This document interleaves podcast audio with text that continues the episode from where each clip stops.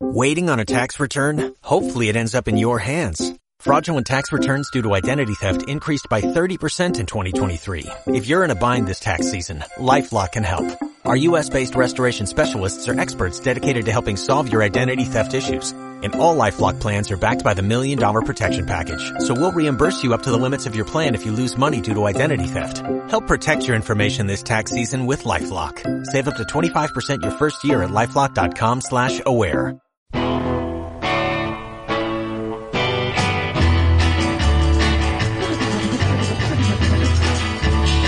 Catodia y LH Magazine presentan Próxima estación, Okinawa. Por favor, no se levanten hasta que el programa se haya detenido completamente. Buenos días, soy Juan Carlos Pérez.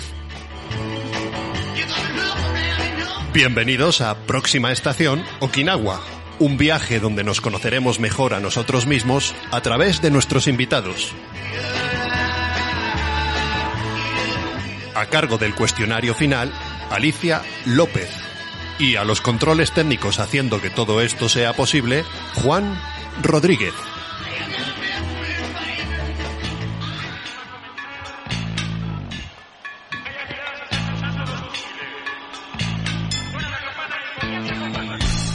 Hoy compartimos vagón con José Miguel Redondo, o como todo el mundo lo conoce, Sele, un experto viajero que al dictado de lo que le marca el corazón, no ceja en el empeño de realizar este viaje que es la vida, haciendo caso a sus pasiones y persiguiendo sus sueños.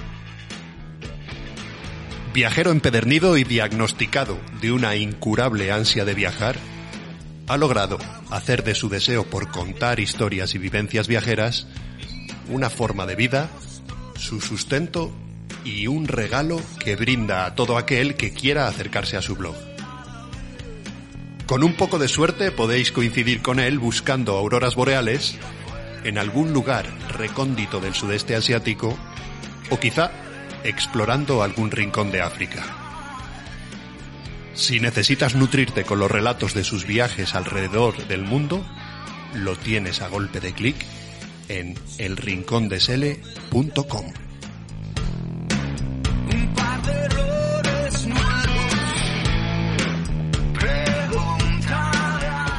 Buenos días, Sele, bienvenido a Próxima Estación Okinawa y muchas gracias por atender a nuestra llamada y por personarte en los estudios de LH Magazine a pesar de lo adverso de las circunstancias en estos tiempos. Nada, un placer y con una presentación como esta, pues es que ya valió la pena venir.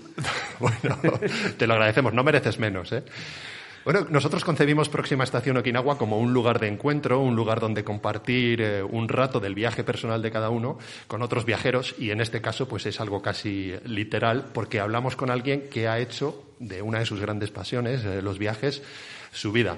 Espero que te guste el vagón al que te hemos traído y que tenemos aquí montado en los estudios de LH Magazine y donde vamos a compartir unos minutos de nuestras trayectorias. Me consta además que el tren consideras que es el eh, medio de desplazamiento que más magia tiene. Sí, hombre, es el, el, medio más romántico, ¿no? Eh, la verdad que sugiere el tren muchas rutas y, a mí me trae muy buenos recuerdos. Mis primeros grandes viajes fueron en tren, además, muchos días en tren y, y bueno, siempre se viven experiencias increíbles, se conoce mucha gente. Eh, es un tiempo en el que estás moviéndote, pero un tiempo muy bien aprovechado. Es un tiempo aprovechado. A mí el tren me gusta mucho, uno de los motivos es por eso, y me parece también un medio eh, muy romántico.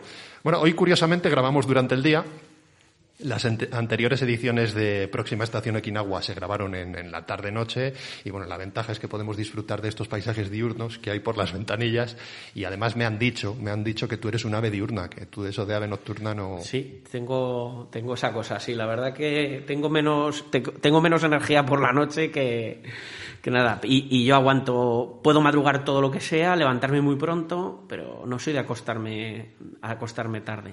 Creo que es un buen hábito para los viajes, se aprovecha más el tiempo. ¿eh? A mí al final el tiempo me ha enseñado eso. Yo al principio conocía los sitios donde iba por los bares y ahora ya...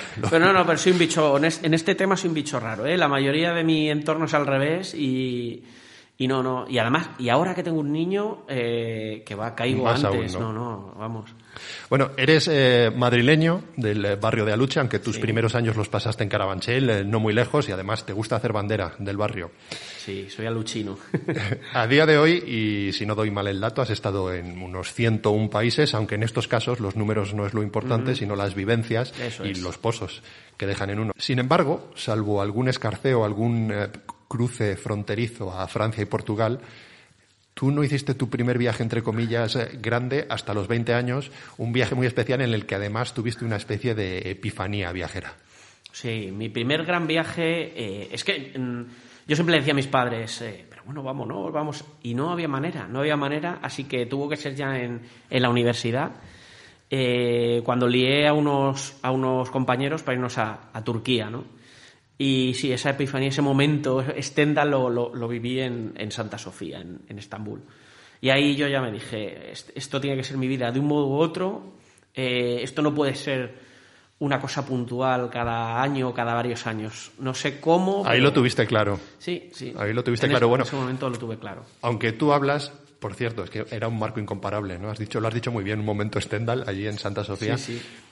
Mm, Pero tú dices que el verdadero bautismo surge ese mismo año, pero un poco después. Sí, donde se, donde se empieza a aprender un poco a viajar es con un Interrail, precisamente en tren que estamos, como estamos ahora, eh, con unos amigos de- de- del, del barrio. Ahí sí que esto no, no lo preparé yo, al revés, me subí a, rebufo en el último momento y, nos fuimos unos pocos chavales de- del barrio que no teníamos experiencia viajera para nada y dijimos, bueno, vámonos, ¿de Madrid a dónde?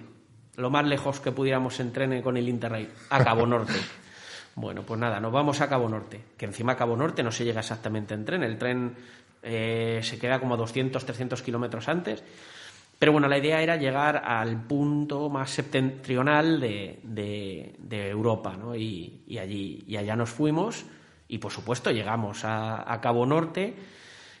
Y, disfrutasteis de ese fenómeno del sol de medianoche. Disfrutamos ¿no? del sol de medianoche, esa experiencia de ser las 2 de la mañana y tener puestas las gafas de sol. Eh, además estuvimos durmiendo, con lo- durmiendo entre comillas, en los sac- unos sacos de dormir ahí en el observatorio. Y, y hablando de dormir, es que ese fue un viaje en el que solo dormimos en hoteles tres noches, O sea de un mes. Ahí te curtiste, ¿no? Joder, que sí me curtí. Además, me- me- ¿Cómo cambió la cosa desde que nos tiraba, desde que en un parque de Holanda nos caían piedras? No sabemos por qué, a- al final que, ¿qué- ya qué es- estamos qué es- acostumbrados. ¿Qué es eso de que os caían piedras? Sí, sí, sí, estábamos. Yo recuerdo en un parque, en una ciudad que se llamaba Ensiede, eh, que fuimos a dormir a un parque y yo, yo- y yo pues estaba inquieto, no estaba acostumbrado a, a dormir por ahí en la calle. Y, y- y vimos que caía alguna piedra. Bueno, vi, porque mis colegas dormían como troncos y yo les dije, oye, que nos están tirando algo, que nos están tirando piedras. Les dio exactamente lo mismo. Así que al final, nada, eh, pues ahí, seguimos durmiendo entre comillas, yo no, no pegué ojo, hasta que al final el tiempo y el cansancio te va curtiendo y te hace dormir Bueno, mm, yo- donde sea. Eh, Creo, he escuchado algunas de tus anécdotas viajeras y me parece que has pasado luego por cosas mucho peores que lo de las piedras, pero en cualquier caso, eh, me- una cosa que me choca es que fuisteis a ver este fenómeno del sol de medianoche al punto más alejado en Europa y eso luego ha sido un poco una constante en tus viajes, no sé si una constante, pero algo muy que has hecho muchas veces, lo de ir a, a ver fenómenos determinados o cosas determinadas que son difíciles de ver, sea eh, ver al lince ibérico, ver al oso pardo en Asturias, eh, ver las auroras boreales, cosas que además tienen un riesgo porque no estás completamente seguro ¿no? de que vas a conseguirlo. Pero eh, Es- pero esa, es- esa es la, es esa es el- la emoción. Bueno, el sol de medianoche sí lo consigues, ¿no? Pero ya lo, de, ya lo demás es, es complicado. Eh, eh, esa adrenalina, ¿no? De, salir a buscar algo que no sabes si vas a conseguir. Y, me pasa en cada, en cada viaje, sobre todo pues en los viajes de naturaleza, de animales. eh, me emociono como la, primera vez, voy igual de nervioso que la primera vez. Y, hasta ahora yo creo que es de las experiencias que más me llenan son los fenómenos, fenómenos naturales, el poder ver animales en libertad, el, ver por primera vez un oso polar. ¿no? Hay una cosa, eh, yo recuerdo que lo hablaba una vez con un compañero de trabajo, tuve la suerte de estar en un proyecto en el que me tocó moverme y la gente que había alrededor pues se movía aún más, era gente que viajaba mucho, estaba una época en un sitio, otra en otro y era gente que luego además, aparte de tener que viajar por trabajo, pues hacía sus viajes personales y hablándolo con un compañero él me decía, yo más o menos cuando llevo ya un año sin viajar me empieza a entrar el gusanillo y al poquito tengo que organizar algo. Yo me sentí muy identificado. Sin embargo, tú llevas años y años viajando y sigues organizando cosas o tú cómo conservas esa frescura, esa ilusión, esto de lo que hablas de eh, que cada viaje... Eh, Yo es que creo que el día que la pasión desaparezca habré dejado de, viajar. Me sigue, ya te digo, emocionando como cuando tenía eso, cuando tenía 20 años y me iba a Estambul por primera vez. Eh, y además, cuando comienza un viaje, un viaje comienza mucho antes de, subirte al avión o al tren o al coche, lo que sea sino cuando estás empezando a prepararlo, a leer, a leer a los demás. Esa es una parte preciosa. La parte de, documentarse creo que es muy, es muy bonita, muy enriquecedora. Tú, esto siempre lo dices en las cosas que escribes, eh, lo, he visto reflejado, esta parte de documentación. Hablábamos del viaje que hiciste a Santo Sofía, que fue una especie de viaje de Ecuador de carrera, porque tú eres licenciado en documentación en la Universidad Carlos III de Getafe. Eh, todo esto, para esta parte de los viajes, los divides en tres fases. Documentación, el viaje propiamente dicho y contarlo después. Para esta primera fase a la que das tanta importancia, eh, ¿tiene algo que ver eh, lo aprendió en la carrera. Lo aprendió en la carrera y lo que vino después, porque estuviste tiempo trabajando en consultoría. Pues no lo sé. A lo mejor yo, yo siempre pienso que la universidad, más que aportarme conocimientos, a lo mejor me mm, amoldó un poco la cabeza. Yo creo que si ahora me preguntas algo de lo que estudié en la carrera, no me, no me acordaría casi de nada. Pero sí te va eh, empujando, digamos, hacia otras cosas y eso te va, te va amueblando la cabeza y a saber prepararte eh, para lo que va a venir. Pues para empezar a prepararte, digamos. Y, siempre me ha gustado, siempre me ha gustado leer y, siempre me ha gustado, pues, eh, eso, esa fase de, de partir de cero en, un viaje del que no sabes nada y ahora te puedo contar, por ejemplo, estamos preparando un viaje a, una zona de selva del sur de México y es una zona que, de la que apenas sabía nada. Sabía, bueno, sí, esto está aquí, pero no, no, sabía nada. Y ya vas empezando a aprender qué gente vive allí, eh, por qué es peculiar ese lugar, qué se puede visitar, qué no. Es todo un proceso, es viaje. entonces, y, me gusta eso, ¿eh? me, llama la atención eh, ese, empezar de, ese empezar de cero. Y además lo estoy preparando con un, con un compañero, Roberto, un, colega de, Pangea, con el que hacemos estas cosas de los viajes de autor. Y, a él le pasa igual. No sabía, de repente le empiezo a pasar fotos. ¿Tú, has visto esto? Hay que llegar. Es una parte fascinante. Volviendo a este tema de la documentación, eh, a, ti todavía te quedaban unos dos, tres años de carrera cuando hiciste este viaje a Santa Sofía. Tú sigues viajando en ese momento, sigues alternando viajes con tus estudios y en 2003 te licencias y entras de lleno en el mundo laboral. Sí. Sigues viajando en ese momento y, trabajando. Sí, sigo viajando, sigo trabajando. Eh, todo lo que, lo poco que ganaba, porque es verdad que ganaba muy poco y, y así muchos años. Eh, lo aprovechaba para, irme. Es cuando empezaron a proliferar las, las, low cost, las aerolíneas de bajo costo. Punto importante. Y claro, eso, eso a todos nos dio mucha vida, porque fue una manera de democratizar el viaje, el que fuera asequible a todo el mundo. Entonces me escapaba fines de semana, fines de semana. O sea, yo me he ido a... Era una especie de entrenamiento, ¿no? Para todo lo que vino. Me, me hacía rutas en coche, me fui a Dinamarca tres veces en un mes. En un mes. En un mes, pero es que si te digo, me costaban los billetes, en ese momento eran plan 10 euros. Hubo uno que fue un euro. Un sí, euro. había billetes baratísimos. De repente de esto que saco, y eran fin de semana, cosa que ahora obviamente complicado. Eh, es mucho más caro además, incluso por las propias low cost. Y bueno, no te voy a hablar ahora en pandemia incluso. Pero bueno, que me iba eh, y muchas veces ahí no daba ni tiempo a preparar nada. Pero bueno, te daba para volver después y así estuve unos años. ¿Y viajes largos durante estos años? Sí, hombre, sí, viajes largos seguí, seguí haciendo. Uno muy especial, que es cuando decido arrancar con el blog, además. Eh, bueno, eh, antes de ese. Un año antes hago un transiberiano. Otro viaje en tren con amigos a través del barrio. Hablando de trenes. Y ahí ya sí estoy yo desde el principio en el proyecto, ya empezamos a, pues, a buscar sitios, ya pude aportar muchas más cosas de partida y, fue en viaje, que sí que, fue de un mes. Tuve que dejar un, trabajo para, irme a él. no te digo más. Sí, ya me ha, pasado, eh, me ha pasado en varias ocasiones. Y, y dejé, dejé el trabajo. Y, Y- me cambió. Otro fue otro punto de inflexión. He tenido muchos puntos de inflexión en mi vida con respecto a lo- los viajes y ese viaje. El transiberiano te tocó. Sí, ahí ya me tocó, me tocó el alma. ¿Por qué te Eh, tocó el transiberiano?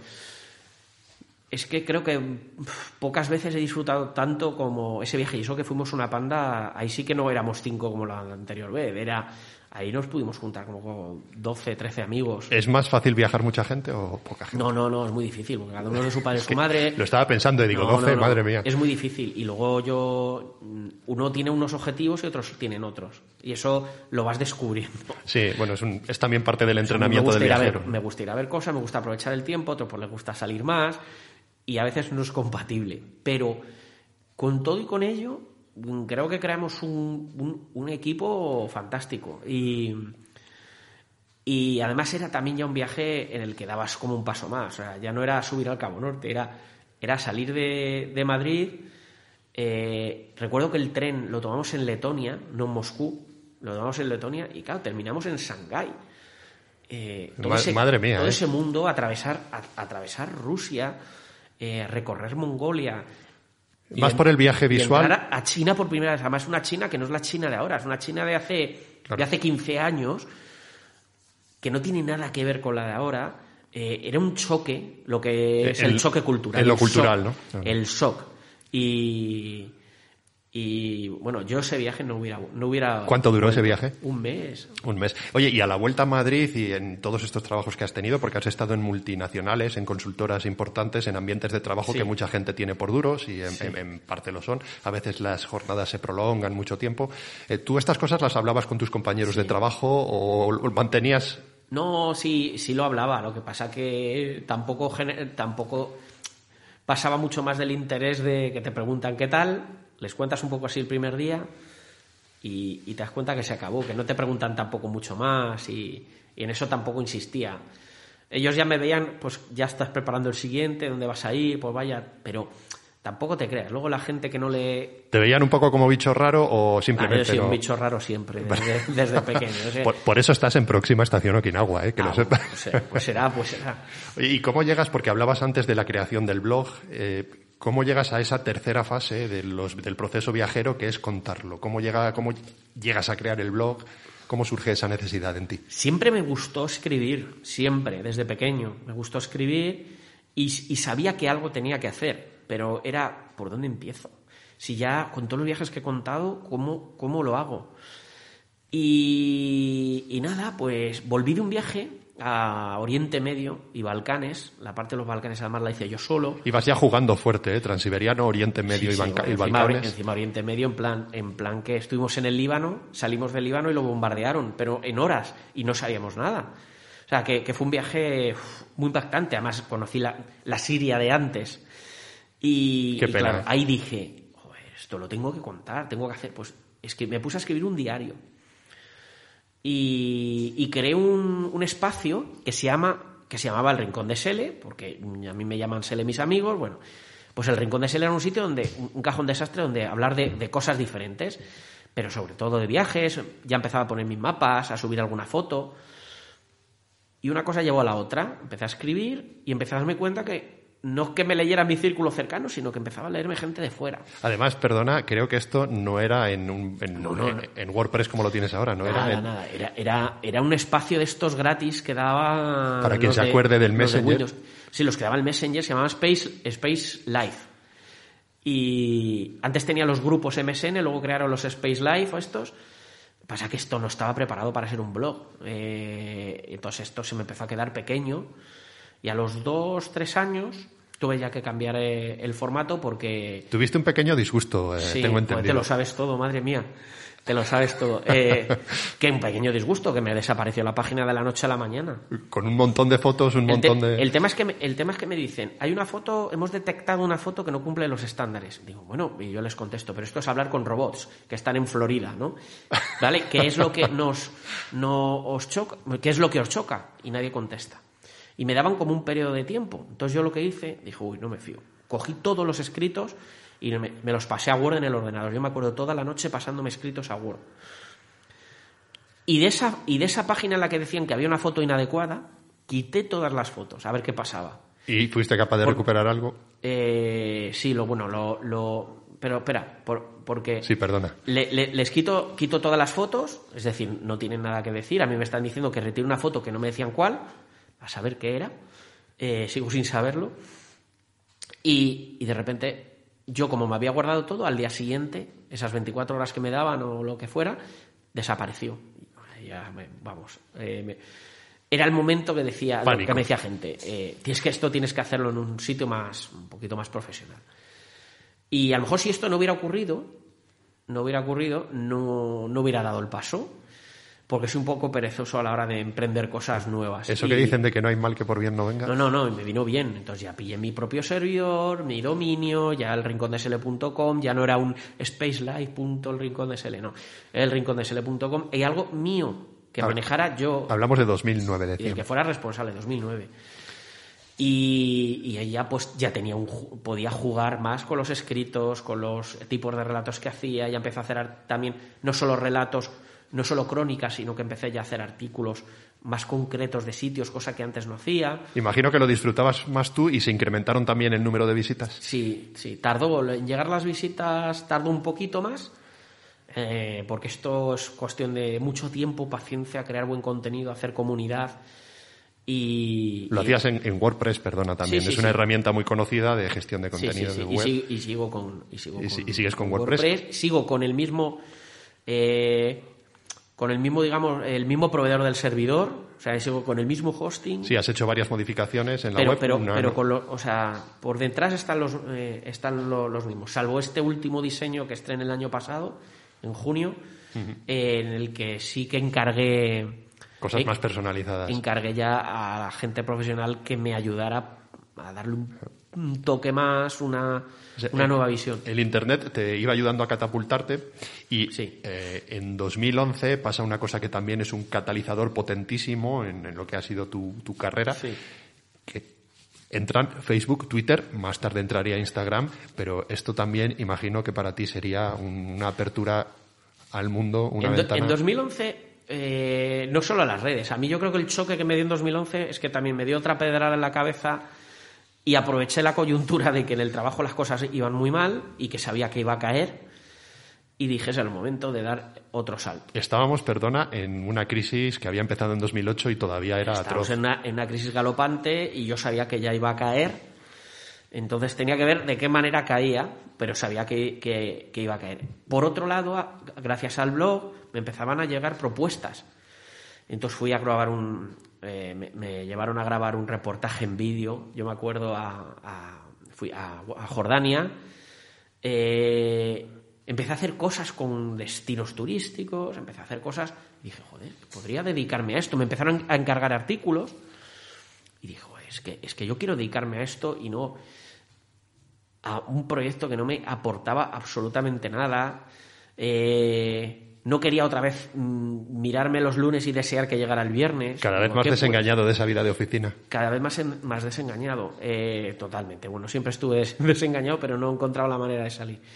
Y empecé a ver que salían cosas y dije, hay que tirarse, hay que tirarse a la piscina. Había ahorrado un dinero también, conseguí ahorrar, cosa que nunca había hecho, y dije, vale, me dejé caer, digamos. Y me dejé caer y, y tom- y en ese mismo momento dije, vale, billete de ida a algún lugar del mundo. Mm, Billete de ida significa me voy y ya veré cuándo volveré. me voy, ya veré cuándo volveré, pero voy, quiero viajar, quiero improvisar, quiero ir sin, tie- ir sin la presión del tiempo, que es, es lo que más nos aprisiona cuando viajamos.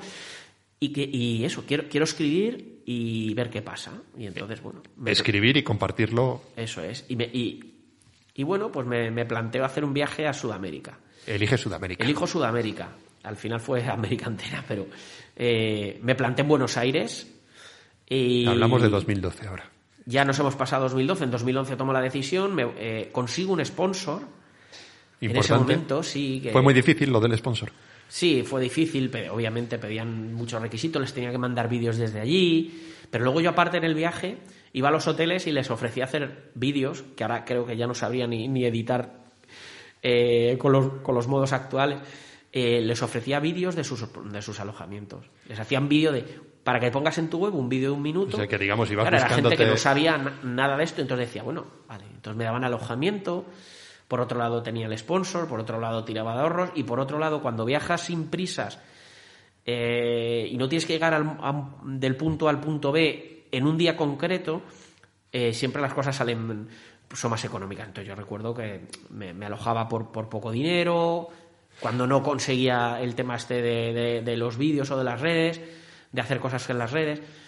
Y, y bueno, ahí aguanté, aguanté. Y eso que dicen de que, de que dice mucha gente y bueno, a veces se utiliza como excusa de que para viajar se necesita dinero, se puede uno buscar las mañas, ¿no? Por lo que veo.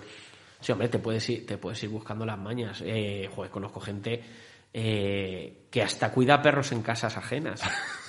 De esta gente que se va fuera y, y- y necesita alguien que se quede con, con las mascotas. Guay, eh, te puedes buscar las habichuelas de, de- de- de muchas di- maneras. digamos que en tu caso el trato que tú tenías con el sponsor y además ibas haciendo conexiones con radios de aquí era eh, contar, digamos, lo que hacías. A mí hay una cosa que de esto me llama la atención y es que creo que hay una parte muy íntima, ¿no? Cuando uno viaja, una parte de vivencias muy íntimas y que, y- y que se sienten muy dentro. ¿Dónde queda esa vivencia? Mm, Digamos la parte que tú no cuentas, ¿cómo gestionas mental y sentimentalmente esa separación? Uf. O sea, fue, compli- fue complicado, porque además yo me acababa de ir a vivir con mi novia. Madre mía, ahí- Eh, pero tengo que decir, eh, fíjate la movida. Eh, no fue nada fácil. Eh, pero ella sabía que, que tenía que hacerlo, que er- era un sueño, que era algo que me iba a estar persiguiendo toda mi vida si no lo hacía. lo comprendió. Y al- lo comprendió y conseguí que ella formara parte del viaje. Ella no podía venir, pero eh, estuve como cuatro meses yo solo y al cuarto mes quedé con ella en Colombia. Bueno, y perdona muy rápido, empezaste en Buenos Aires, atravesaste... Hice, eh, me- eh, bueno, fui a las cataratas de Guazuta, me bajé todo Patagonia, Patagonia. Patagonia, Argentina, Patagonia chilena, Ah, eh, estuve moviéndome por las zonas de los lagos y volcanes de, de Chile, Santiago, salté a, Bolivia, Isla, de, Isla de Pascua, Isla de Pascua. que era un punto, era un sueño a cumplir totalmente, desde ese también desde pequeñito. Y nada, fue su- subí en el desierto de Atacama, Bolivia. En Bolivia estuve bastante tiempo, conocí además allí gente. Perú, Ecuador... Luego Perú, Ecuador y quedé en Colombia con, con Y Rebeca. te unes, se une contigo tu novia, en, en, en Colombia. tu sí, novia que ahora es tu mujer. Que ahora es mi mujer. O sea, que, fija, eh, que digo, bueno, no acabó mal la, la historia. Pudo haber acabado mal, la verdad que no fue fácil. Y hubo un momento complicado entre los dos, de estas cosas que no se, lo que dices tú, lo que no se cuenta y lo que no se ve. Claro, y además tú viajando... eh, No, sí, pero, pero ¿sabes? Eh, ya estaba el Skype, eh, ya podíamos hacer videoconferencias y, y hablábamos. pues bueno, no es lo mismo que el contacto directo. No es lo mismo, pero hablábamos todos los días. Y prácticamente todos los días que, que se pudiera y que yo tuviera conexión, yo buscaba para intentar hablar. Y se iba llevando, se iba llevando, era más, era la cosa más, se iba haciendo. Pero sí, la gente solo ve lo bueno, ¿no? Obviamente de los viajes, pero cuando estás en tanto tiempo es.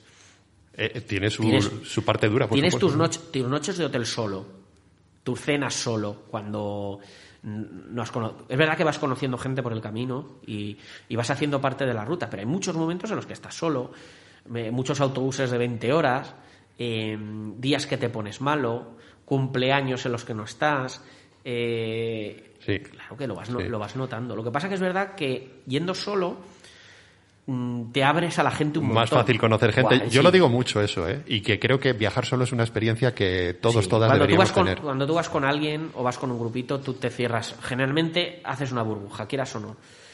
Y, y dices, no necesito eh, salir a conocer. Cuando estás solo, si quieres eh, cenar con alguien o ir a visitar un sitio con alguien o compartir gastos con alguien en un trayecto, Si hace falta, lo fuerzas, entras a quien sea. estás, estás abierto y esa gente está como tú. Exactamente, es un Es- ambiente más propicio. entonces, al final conoces gente. De hecho, en ese viaje mm, hice amigos de los de para toda la vida. Hice un colega en, en San Pedro de Atacama, chileno, que años después vino a mi boda. Y entonces dices, ostras. Fíjate. Sí, vino a mi boda, vino a mi boda, seguimos manteniendo el contacto y. Y bueno. y oye, Eh, eh, esos son cosas, esos son tesoros, ¿no? Sí. Y eh, bueno, en Colombia dices que se junta tu eh, va Rebeca contigo. eh, Sí. perdón, he dicho el nombre, Nada, pero bueno, lo, Rebeca. lo- lo tienes puesto en el blog, así Sí, que entiendo que no es una indiscreción. Y, y ella se queda contigo en Colombia o sigue el resto del viaje, porque tú ese viaje lo acabas en Nueva York. Sí, continúa conmigo. Continuó contigo hasta Nueva York. Continuó Qué bonito. conmigo. ¿Y ella que tenía ya experiencia viajera? Sí, o- me, la había, eh, me había, había venido conmigo ya muchas veces a, a- a un montón de, la verdad, un montón de viajes. O sea, que una Ha estado conmigo en el sur de África, ha estado conmigo en Indonesia, en Imagino que, que, que en ese viaje en concreto os uniríais más.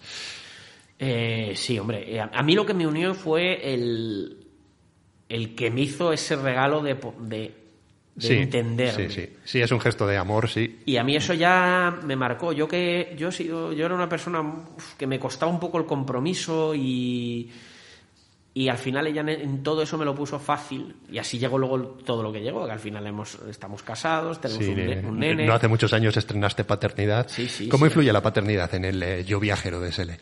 Eh, Y en el de Rebeca. A Rebeca la ha parado un poco. O sea, yo tengo que decirlo, a Rebeca la ha parado un poco. Y claro, también ha llegado, cuando íbamos a empezar ya a viajar más con el niño, llegó el tema de la, de la pandemia, eso lo paró del todo.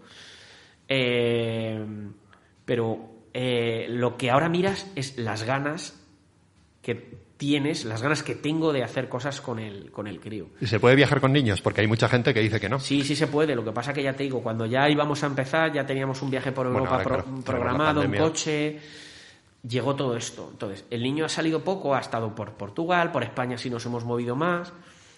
Y es un niño que se adapta un montón, se adapta muchísimo, que le gusta. Bueno, le gustan los castillos como a mí. le Tiene, los tiene buenos maestros, le gustan los pájaros, que a ti me han dicho que también, bueno, me han dicho, he leído que te gustan mucho. Sí, bueno, a mí todo todos los animales me gustan y ahora estoy más estoy pajareando estoy pajareando de más y, y le- y me le llevé el otro día a, a ver pájaros con los prismáticos y se lo pasó Se lo paso pipa. ¿Cuántos años tiene tu crío? tres tres, Tres para años. cuatro, sí. Y el resto de tu entorno, Sele, por ejemplo, tus padres, tu familia, ¿cómo ha vivido, eh, bueno, pues cuando en su día dejaste el trabajo, decidiste ir a viajar Pues sin de billete de siempre. vuelta? ¿Cómo vas a dejar un trabajo? Ese es mal momento, es mal momento. Y, y yo siempre les dije, y, le- y se lo digo a la gente ahora que lo duda, siempre va a ser mal momento, siempre. Hay un momento que eh, siempre vas a tener cosas que te arrastren a no tomar decisiones. Y, joder, cuando se trata de tu vida, que además mm, pasa muy rápido, Eso es debería ser innegociable, Pasa ¿verdad? muy rápido, joder, al final, al menos intenta, intenta las cosas, eh, toma la decisión. A mí lo, lo- la, la- la cuesta arriba de un viaje de larga duración o de dedicarse a uno que le gusta es, el momen- es simplemente el momento en el que dices, ya está, lo voy a hacer. Es esa es la cuesta arriba, todo lo demás va cuesta abajo. Pero lo complicado es, romper y decir, oye, me voy, a, a poner con esto. Yo quería viajar, pero quería mm, contar esos viajes. Eh, no sabía todavía bien cómo y cómo lo podía rentabilizar y a qué me podía dedicar realmente para mantener eh, una vida y a una futura familia. ¿no? Bueno, pero esto, esto al final es una demostración de que haciendo, escuchando uno al corazón, aunque suene un poco Sí. cursi, eh, bueno, la- eh, las cosas hay verdaderas posibilidades de que salga, incluso creo que tu entorno al final te va a ver te habrá tenido que dar la razón, porque después de ese viaje llegas aquí, yo entiendo que todavía sin saber, sin tener muchas cosas muy claras, pero se van concatenando una serie de sucesos que te llevan sí, me empiezan a encargar artículos por un lado, empiezo a hacer otras cosas con destinos turísticos, el, el tráfico del blog va creciendo, va creciendo, va creciendo, empiezo a colaborar en Radiomarca, em, y, y ya eh, un paso importante también fue cuando Paco Nadal, el, el periodista de, que lo conoce mucha gente, del país, de la SER, pues me ficha, me ficha entre comillas para que esté con él en el proyecto. contacta él contigo. Sí, eh, al final es un mundo en el que nos conocemos un poco todos. eh, y por una casual, para un proyecto que era en cadena Ser Viajes, se llamaba. eh, me encargan un artículo que necesitaban súper urgente del sur de Túnez. Recuerdo que era el sur de Túnez. Y entonces alguien le de, oye, habla con Sele que ha estado hace poco, me encargan un- necesitamos un artículo porque nos han encargado esta y le gustó, le gustó mucho. Y entonces me dijo, oye, tenemos que hablar, me gusta mucho lo que haces. Y bueno, y ahí empezamos a hacer un proyecto de contenidos de viajes en cadena serie los 40 principales. Y eso, claro, me aporta. el seguir trabajando, estar metido también en un medio. ¿Y tú, tú, perdona, seguías trabajando en paralelo en, en oficina, digamos? No, no, o- no, ahí, ya no, no, ahí se acabó. eh, ¿Cuánto la- tiempo La oficina se tardas? acabó en 2011. Se acabó en 2011, es decir, que tú vuelves de ese viaje de 2012. Vuelvo eh, y, y ya me pongo a hacer colaboraciones muy pequeñitas y llega lo de Cadena Ser Viajes, tardó meses, tardó como seis meses. Pero llegó.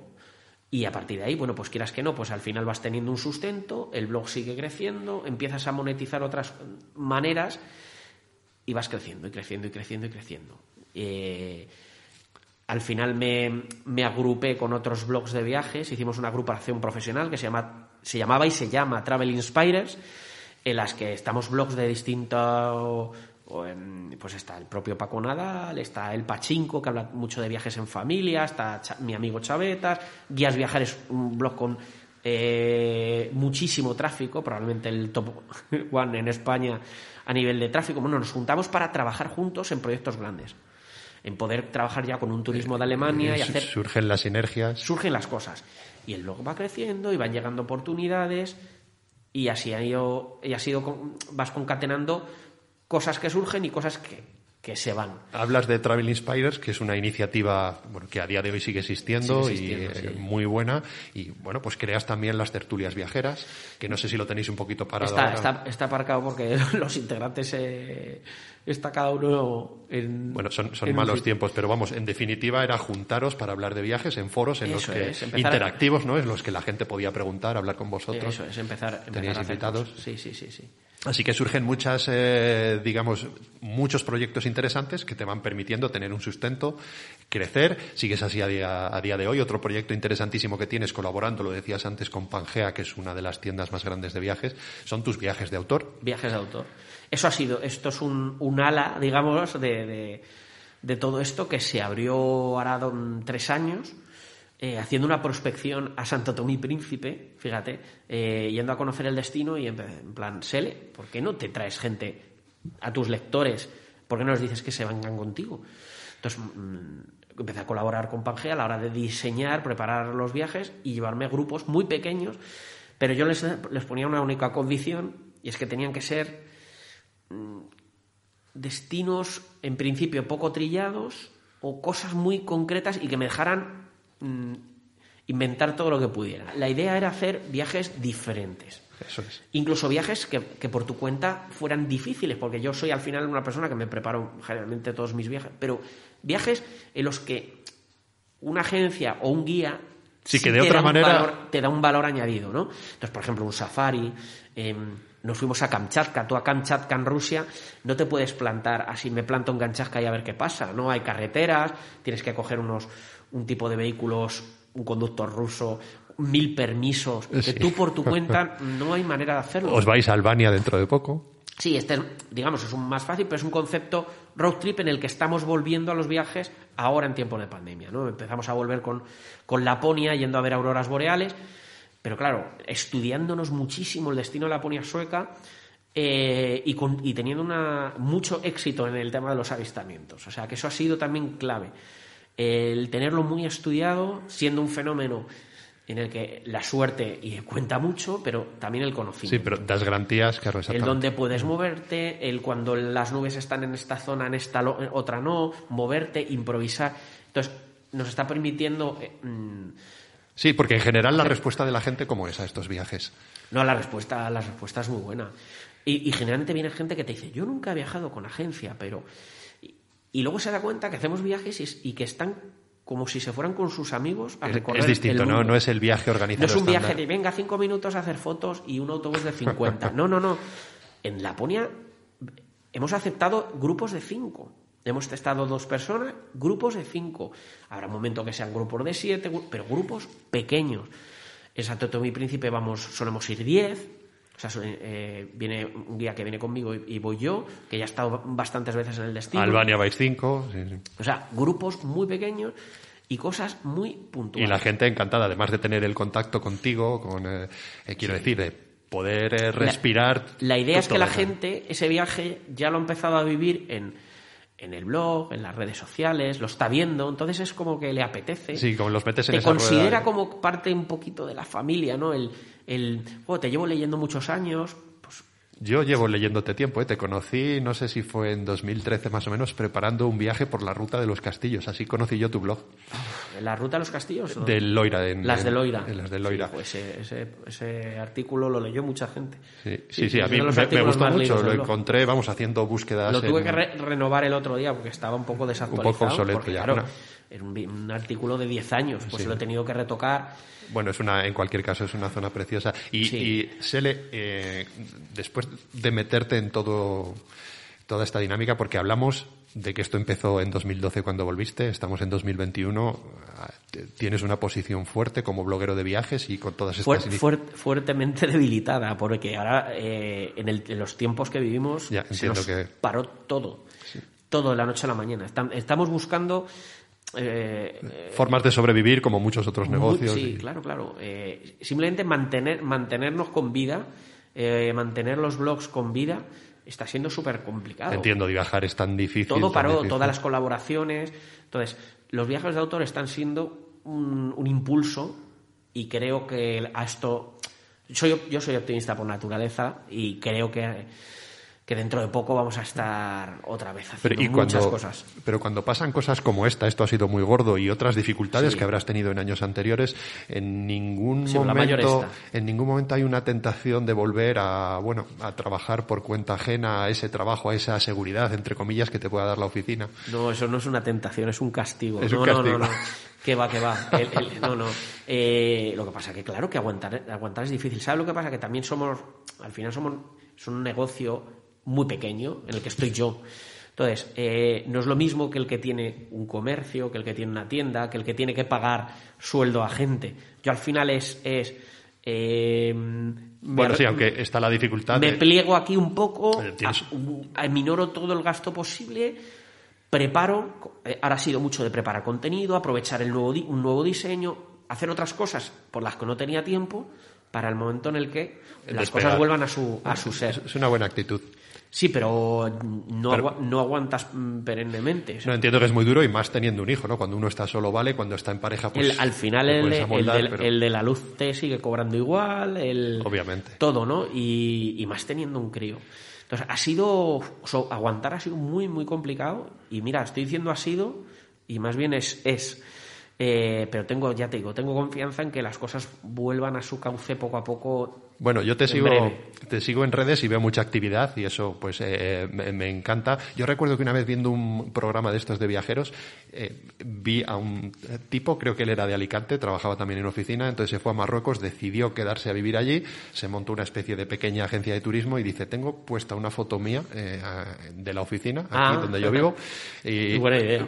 Porque cuando tengo alguna duda o me, tengo, o me llega el abatimiento, que son pocas veces, miro esta foto y digo, eso nunca jamás ya se me pasa y sigo aquí. Yo tengo la suerte que eso todavía no, no todavía no me, no me ha ocurrido, no me ha ocurrido. Bueno, es, es un, mira, yo, eh, perdóname que te interrumpa, Sí. Contacté contigo hace más de un año, eh, con las incertidumbres propias de echar a andar un proyecto como Próxima Estación Okinawa. Yo también soy nuevo en esto. Y bueno, era una de las personas que tenía en mente desde hacía mucho tiempo que, que yo quería entrevistar. Y contacté contigo, te envié un email, digo, a ver qué pasa. Eh, me contestaste muy rápido y si me permites lo voy a leer aquí una parte del email. tengo que decir que no me acuerdo, ¿eh? O sea, eh, no, me extraña porque te escribe mucha gente, pero, bueno. Pero, a ver, a ver, a ver. Dices, hola Juan Carlos, por supuesto estaré encantadísimo de estar ahí contigo, aunque mi trabajo está en Internet, mi verdadera pasión es la radio. De hecho, colaboro en el programa de viajes de Radio Marca Paralelo 20 y siempre de un modo u otro he estado ligado a ella. Bueno, me voy de viaje, muy agradecido por tu propuesta y concretamos el día a partir del 1 de marzo, poquito después nos confinaron, que es cuando regreso del viaje. Un fuerte abrazo. Mil gracias año y pico después estás aquí y decía esto de la radio porque yo continué siguiéndote en redes, además en el confinamiento, ¿qué va a hacer uno? Eh, pues entre otras cosas, ver series, mirar Instagram, mirar Facebook. Y eh, yo en, de repente veo un anuncio en el que, bueno, tú y un compañero tuyo, Rodrigo de Pablo, vais a echar a andar un proyecto radiofónico en una emisora de más grande, en, Onda Madrid, El Galeón de Manila, un programa maravilloso. Y yo en ese momento sentí una grandísima alegría y dije, madre mía, este tío sigue cumpliendo sueños, me había dicho esto de la radio y ahí está. Y también sentí, esto es una cosa un poco tonta, un poco de desasosiego porque tuve la sensación de que, de como que de que te me escapabas. Digo, no voy a poder entrevistar No, a este no. hombre nunca. Bueno, el caso es que echasteis a rodar el Galeón de Manila, del que ha habido unas cuantas ediciones. Era los sábados a las 11. Yo ya tenía mi mañana hecha, eran de 11 a 12. 16 programas. 16 programas de, que, están, que están, por cierto, en formato podcast y desde tu blog también se Sí, pueden sí, ver, sí, desde el, rincón, el rincón de sl.com hay acceso a ellos. Eh, un programa maravilloso en el que además no frivolizabais con los viajes, dabais puntos de vista súper interesantes. Y ya te digo, yo a las 11 me conecté, lo escuchaba en directo y luego ya me hacía la compra o lo, lo que tuviese que hacer. Esta experiencia, como que por cierto la habéis tenido que parar. Sí, bueno, eh, yo siempre. eh, la radio es mi medio, aunque eso es lo que te decía, me dedico a internet, pero la radio es el medio que me, que me gusta más. Y estaba deseando hacer un, un programa de, viajes. Y llevaba detrás de ello, y yo soy muy. a Rodrigo de Pablo, que lleva en Onda Madrid toda la vida, en deportes. Fíjate qué curioso. Yo escuchaba a Rodrigo de Pablo porque me gusta mucho el tema de los deportes, soy muy futbolero, y yo lo escuchaba a él. Y un día, en Fitur, yo estaba en una historia, en un evento, y me aparece, hola Sele, tal, oye, mira, oye, te sigo un montón. Y yo digo, tío, tu voz me suena, me suena muchísimo. Digo, tú, tú, de, tú estás en radio. Me dice, sí, mira, yo me llamo. Digo, no me puede ser. Te Rodrigo de Pablo del Partido de la Una, yo te escucho. Era, era como.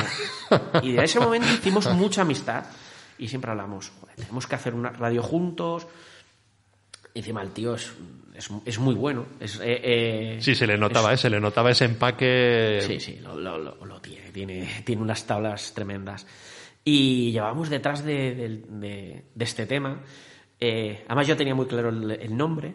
Quería que se llamara El Galeón de Es muy Manila. bueno, ¿eh? el Galeón de Manila. Quería que se llamara El Galeón de Manila. Y, y bueno, no, conseguimos, después de varios, varios noes, conseguimos un sí.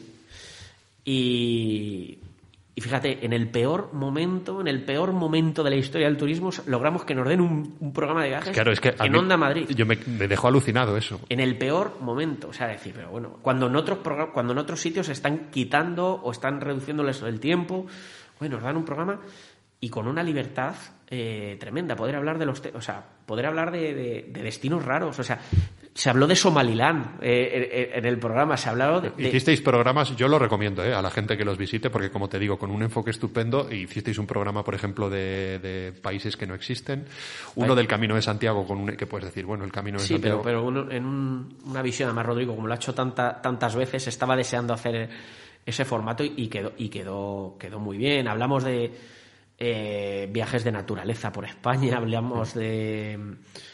Bueno, Bueno, son 16 programas, son- al final esto se para. eh, bueno, al final, al final eh, hubo, hay que decirlo, hubo una falta de entendimiento, digamos, entre la cúpula y nosotros, nosotros y la cúpula, y decidimos, en este caso Rodrigo y yo, decidimos aparcarlo. Eh, y digo aparcarlo, o sea, no está muerto el proyecto, pero vuelve a zarpar el Galeón de no, Manila. todavía no, pero está para, digamos que está en puerto ahora mismo, le están se le está tocando la cubierta, estamos esperando momentos mejores y e incluso no descartamos incluso que, que la vuelta sea con, con en la misma cadena, pero lo tuvimos que parar por muchas muchas razones, con eso, una falta de entendimiento eh, Ere- Eres muy de principios. Si hay algo que te exigen hacerlo de una determinada manera y tú no estás de acuerdo, eh, no sí, tiene- pero ya te digo, no fue un, no fue un me planto en el despacho y hasta aquí, no, no, no, no. Simplemente vimos que faltaban, faltaba una serie de, de cosas, de, de, de condiciones eh, que no se cumplían y, y que a lo mejor no podían. Y bueno, decidimos simplemente, bueno, pues lo aparcamos. También yo me iba a venir, iba a ser, yo esperaba ya hacer lo de las auroras boreales y tenerme que ausentar varias semanas. Rodrigo está presentando un programa de, de- Bueno, entiendo. de sí. deportes. Claro, al final se juntan una serie de dijimos, cosas. bueno, va- vamos a parar. Pero eh, está un parón, o sea, los podcasts están en onda, siguen en onda, en onda Madrid. Lo recomiendo una vez más. Y, y a mí, oye, no lo voy a negar, a mí me, me volvería loco. Me encantaría regresar. Sabes que se te notaba la mejoría porque Rodrigo, como decías, es todo un Ro- profesional. y Rodrigo, se- 20 años. de- Programa a programa se te iba notando la mejoría y a mí, a mí todo eso me, me encantaba, ver cómo ibais creciendo y aparte Hombre, de que, el, que el- el programa Yo me el primer mucho. día, yo, es verdad que me han entrevistado en radio muchas veces, pero claro, no es lo mismo acudir a una entrevista y charlar como, Que llevar un como programa, estamos claro. ahora, que preparar un programa, que hacer un guion, que estar en coordinación con, con los técnicos. Eh, Sí, bueno, la experiencia, el mundo, la magia de la radio. Y bueno, eh, nos vamos a tener que ir acercando al final. Yo no quería dejar pasar la ocasión de preguntarte también por, bueno, los blogueros de viajes, ahora sois una especie de cronistas del eh, siglo XXI, estáis ya en la industria del turismo por derecho propio y así se os ha admitido, aunque al principio pues entiendo que, que costase. uh, mucho. Y, mm, pero yo, yo veo que también tenéis cierta responsabilidad porque os toca contar cosas que veis, os toca hablar, bueno, pues tú hablabas, por ejemplo, te oía una vez decir que visitabas Alaska y que lo visitaste en dos años consecutivos, veías como, por ejemplo, un glaciar había mermado, eh, hablamos del desastre ecológico del mar de, de Aral, Aral. eh, también. ¿Cómo vivís toda esta responsabilidad? Porque a poca conciencia que tenga uno, ¿no? Eh, se da cuenta de estas cosas. Hombre, es, es- es una, es una responsabilidad en la que además vamos evolucionando. Eh, incluso a la hora de mostrar a los demás cosas que hemos hecho y que a lo mejor en su momento incluso no debíamos, no debíamos haber hecho. Han cambiado mucho la- la- las maneras de ver las cosas, sobre, sobre todo con el tema de la responsabilidad y la ética con, con, con los animales. Eh, es algo en lo que hay que ser muy cuidadoso. Esa parte es importante. Uy, sí que es importante. Yo, mira, te voy a contar un- una anécdota, pero es- pasa y es. Yo hace, pues ya hace bastantes años, pues yo he montado en elefante. He montado en India, he montado en Camboya y tal, y en Sri Lanka. Eh, y ahora no lo haría, ¿no? Eh, y en ese momento no me daba cuenta. ¿Por qué? Va, bueno, no, no pasa nada. Y luego empiezas a aprender, a ver, a leer y, y a ver que tienes una responsabilidad sobre los demás. Sí. Entonces, no, no, no, nunca he borrado esas fotos, ahí están, pero decir, Jolín, no, no, no hay que hacer esto. Precisamente no hay que hacer esto. Eh, en el caso de los elefantes es porque para llegar a un punto en el que tú puedas tocar un elefante, ese elefante le han desnaturalizado, ¿no? Sí, entiendo. y, y hay que tener mucho cuidado con lo que se hace y con lo que se y con lo que y se mucha muestra. sensibilidad. Hay muchas críticas Sí. al turismo, pues desde que, por ejemplo, eh, los aviones, y es verdad, contaminan mucho, eh, al turismo de masas me refiero, porque es algo que, como decía, se ha democratizado y esto ha hecho pues que cada vez viaje más y más gente. Tú además dices que ya no hay esa diferenciación entre viajeros y turistas, sino que, que- que todo el mundo es turista. Y mm, también hay, por ejemplo, un impacto en las poblaciones de los países a los que se visita. Todo esto, ¿cómo lo vivís? ¿Cómo lo moduláis? Para bien y para mal, pues es que ha cambiado, ha cambiado todo mucho. Ahora es verdad que tienes que tener cuidado con los lugares que mencionas porque a veces pueden, pueden llenarse, pero también se les está dando también una oportunidad eh, a determinados sitios. Luego no nos damos cuenta de, por ejemplo, ahora cuando ha desaparecido el turismo, claro, no solo pensemos en, en- en el hotel o en el tour operador, o sea, piensa en el señor que hace zumos en la calle, el señor que conduce un tuk-tuk, Es un entramado complicado, sí. Claro, eh, todo al final, eh, todo al final afecta, pero claro, todo con, con lógica, con cabeza. O sea, así que al final es, es tener lógica. El sen- sentido común y mente abierta, como me decía un amigo para, para esto de viajar. Eh, tú que, esto es ponerse un poco filosófico, pero tú que has tenido la oportunidad de viajar por muchos sitios, de explorar la naturaleza humana, ¿confías en el ser humano como especie para resolver los problemas que, problemas gordísimos que se nos presentan y que en muchos casos hemos ocasionado nosotros? No, no, no, no confío. En ese sentido, decías que eras optimista, pero en ese sentido no, no, mucho. No, confío, no, no confío en el, en el ser humano para, para arreglar. eh, que a lo mejor para poner algún parche sí, pero eh, somos, somos muchos y. Y la gente que manda no lo hace bien. No- Entonces, no tienes fe en la gente que está arriba. no, no, no, no, no, no lo he tenido nunca, no, y menos ahora, no, no. No quieren acabar con las cosas que nos parecen tan, eh, tan sencillas, tan, tan evidentes, ¿no? Pero al final está el dinero de por medio, están los intereses de, de- de los de arriba, pero de muy, muy arriba, ¿no? De, y, y mientras haya dinero de por Complicado. medio, es muy complicado que ciertas cosas cambien. Bueno, yo quiero romper una lanza en favor de gente como tú en el sentido de que creo que es muy importante vivir eh, bajo los dictados del, Suena un poco fuerte esto, ¿no? Pero bajo los dictados del eh, corazón y siendo personas felices, teniendo una conciencia de grupo, por supuesto, porque entiendo que una sociedad de individuos felices es mucho más fácil que sea una sociedad eh, buena Sí. que, que no una sociedad de, de individuos infelices eh, grises como vivimos muchas veces la vida por, por las circunstancias o por lo que tenemos alrededor. Así que eh, quiero romper una lanza en favor de eso, en favor de lo que tú has hecho, de, de luchar por los sueños de uno. Eh, va tocando esto a su fin. Yo estaría mucho más rato eh, hablando yo también, contigo. ¿eh? Yo estoy aquí. No, Y- no- ¿Qué ha pasado? ¿Una hora ya? Casi. Me, alegro de que estés, me alegro de que estés a gusto y de que te haya gustado el vagón. Eh, ahora eh, no te asustes, se van a- la, luz se va a poner un poco tenue porque desde Megafonía nuestra compañera Alicia es una compañera un poco misteriosa, pero estás en muy buenas manos, no te preocupes, te va a hacer una serie de preguntas, un cuestionario de preguntas fijas que hacemos a los invitados y después ya volvemos y, y nos despedimos. Atención, estación en curva. Tengan cuidado con la niña.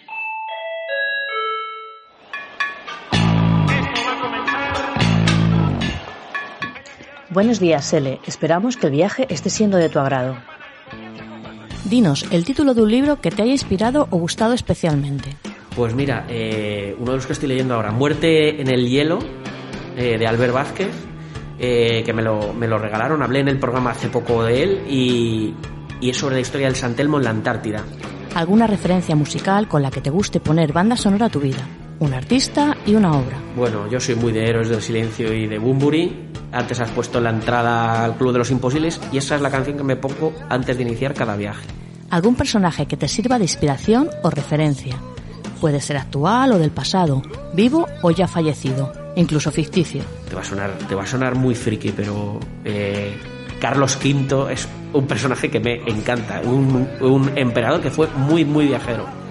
¿Qué viaje emprendiste con muchas expectativas que acabaron no cumpliéndose, que te decepcionó un poco? Me lo han preguntado muchas veces y no ha habido viaje en el que viniera decepcionado. ¿Y a qué viaje acudías con pocas expectativas y acabaste disfrutándolo especialmente? Pues ahí sí, ahí a lo mejor sí que sí que me pillas. Te, puedo- te puedo decir Bulgaria. Y Bulgaria, que no me esperaba mucho y me, me flipó. Un viaje pendiente que te gustaría hacer solo. Antártida.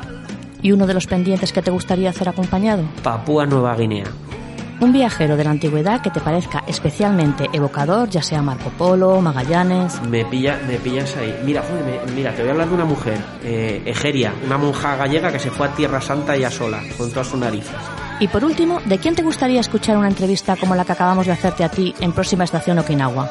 ¿A quién te gustaría que trajésemos? Y tenéis que un día traer o hablar con Antonio Aguilar, de Historias de nuestro planeta, un sevillano que tiene muchísimo que contar.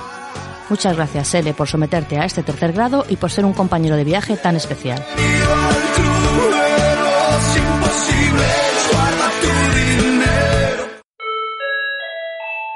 Próxima estación, Okinawa. Mejorando juntos.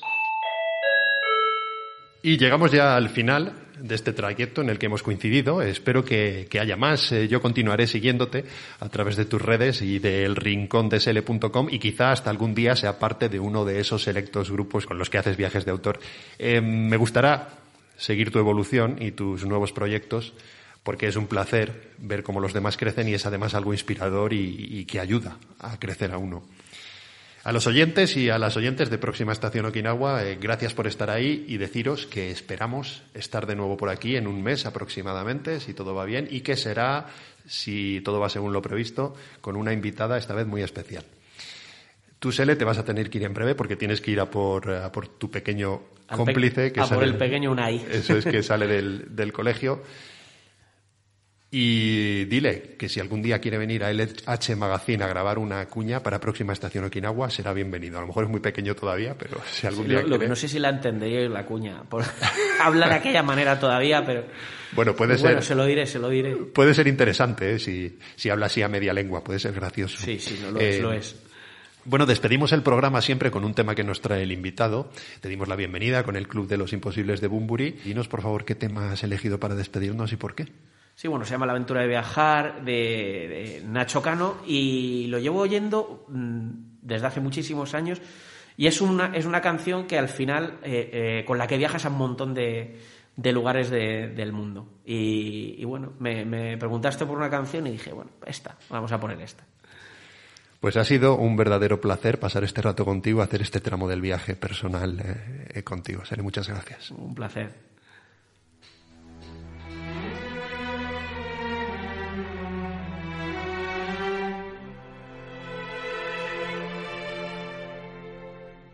en el tiempo que me dieron para entenderme y ser feliz. Arrasé con la botella las sustancias y el sentir de la noche hice mi turno y de tu cama mi templo en la feria de la vida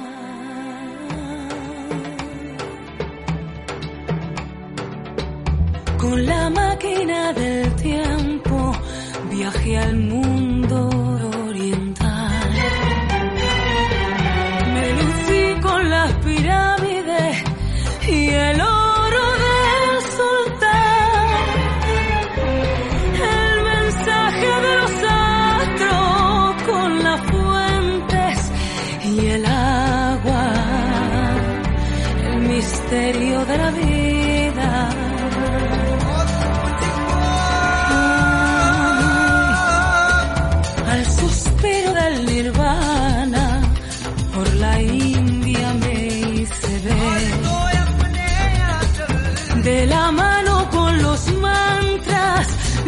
canzones y el porqué, el olor de los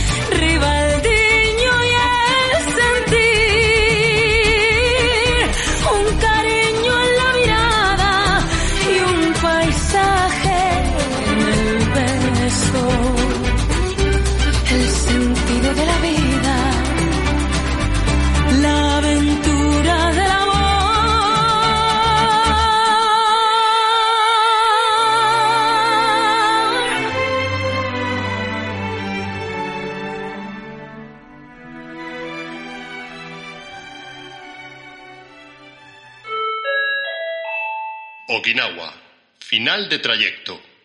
Por favor, no olvide abandonar sus pertenencias.